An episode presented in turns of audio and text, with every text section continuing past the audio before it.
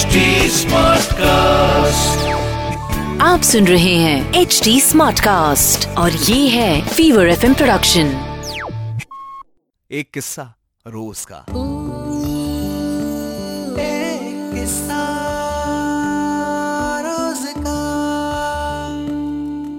Well आज जिस बंदे ने कॉल किया मुझे जो सवाल पूछा मुझसे इन्होंने अपना नाम नहीं बताने को कहा है। हाँ, पर एक चीज़ ज़रूर मैं बताना चाहूँगा। ये एक छोटा सा फर्म चलाते हैं, जहाँ इनके अंडर में लगभग 20-25 एम्प्लॉयज़ हैं। और एक बंदी है, जिसे कुछ दिनों पहले ये निकालना चाह रहे थे। ऐसा लगा कि जैसे अब ये गलती जो इस लड़की ने कर दी है, वो बहुत भारी है।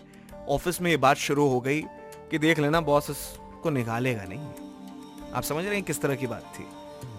तो ये आदमी भी यही चीज़ कह रहा है कि यार, अगर वहाँ कोई लड़का होता और उसे मैंने तब रोक लिया होता तो शायद कोई बात नहीं बनाता। लेकिन चूँकि वो एक लड़की है, बातें तब बननी शुरू हो जाती है कि मैंने उसे निकाला क्यों नहीं। लेकिन निशांत, ये बात मैं खुद समझता हूँ कि आखिर मैंने उसे क्यों नहीं निकाला। वो बंदी पिछले आठ साल से मेरे यहाँ काम कर रही है। तब शायद ये जो बीस पच्चीस लोग हैं, उनमें दो तीन ही लोग थे। बाद बाकी लोग चेंज होते रहे। थोड़ा गिल्टी फील कर रहा हूँ कि आखिर मैंने ये परसेप्शन कैसे ऑफ़िस में क्रिएट करा दिया अपने लिए? कि लोग ऐसा भी सोचते हैं मेरे बारे में। मैंने कहा, साहब, आपके लिए कहानी है। वेल आज जो सवाल है, उस पर एक कहानी है और ये कहानी बड़ी प्यारी है। प्यारी इसलिए है क्योंकि यहाँ एक मालिक और उसके मजदूर की कहानी है।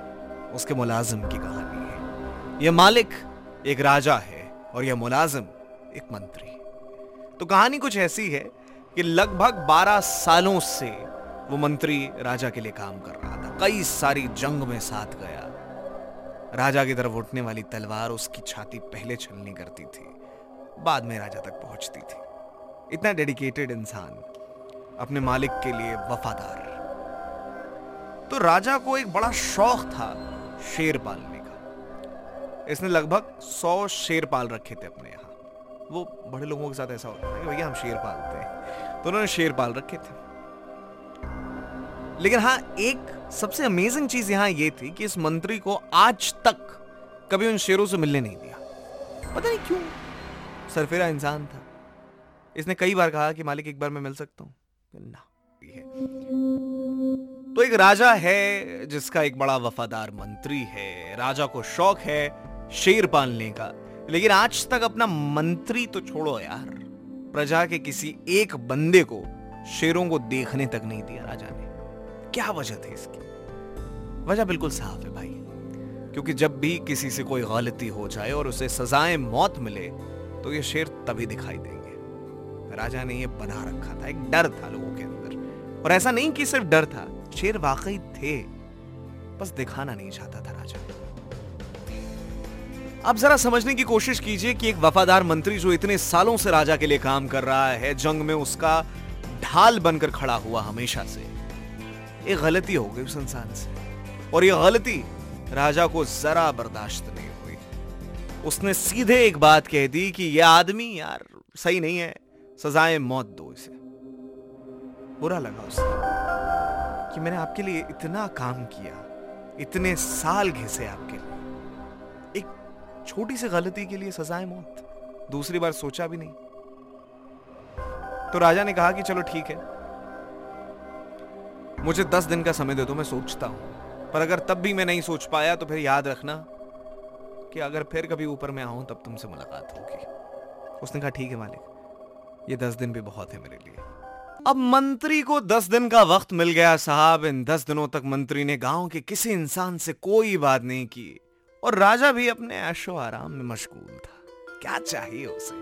और कौन इतने छोटे मुलाजिम के बारे में सोचेगा हाँ ठीक है, कभी इसने मेरे लिए जंग में लड़ाई लड़ी होगी, मेरे सामने खड़ा रहा होगा, पर मैं भी तो राजा हूँ।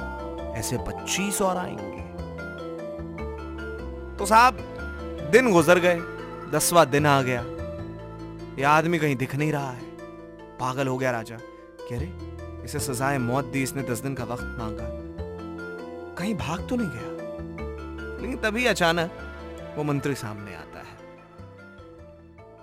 और राजा ने उसे शेरों के पिंजरे में डाल दिया। लेकिन 10, 15, 20 मिनट के बाद एक चीज़ दिखाई देती है कि वही शेर है वही पिंजरा है।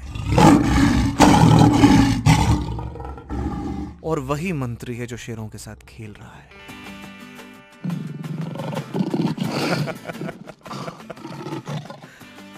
यू नो व्हाई क्योंकि उसने राजा से एक चीज़ कही कि साहब, मैंने आपके लिए इतने दिन काम किया ना, आपको नहीं दिखा। ये जो दस दिन आपने दिए थे, इन शेरों से मैं दोस्ती करता रहा। आपने पिंजरे में डाला? मैं अपने दोस्तों के साथ हूँ। शर्म से आँखें नीचे झुकी हुई थी। और साहब, ये जो आपका सवाल था ना कि आखिर लोग मेरे बारे में गलत सोच रहे हैं, सोचने दीजिए। कोई फ़र्क नहीं पड़ता। लोग हैं। लोगों का काम है क्या है ना यार done a very good job यार। प्राउड ऑफ़ यू सो आज की कहानी बस इतनी सी थी। कैसी लगी? बता सकते हो इंस्टाग्राम या फेसबुक के ज़रिए आर्जन निशांत के नाम से दोनों जगह अवेलेबल आप सुन रहे हैं एच डी स्मार्ट कास्ट और ये था Fever F production H smart Smartcast.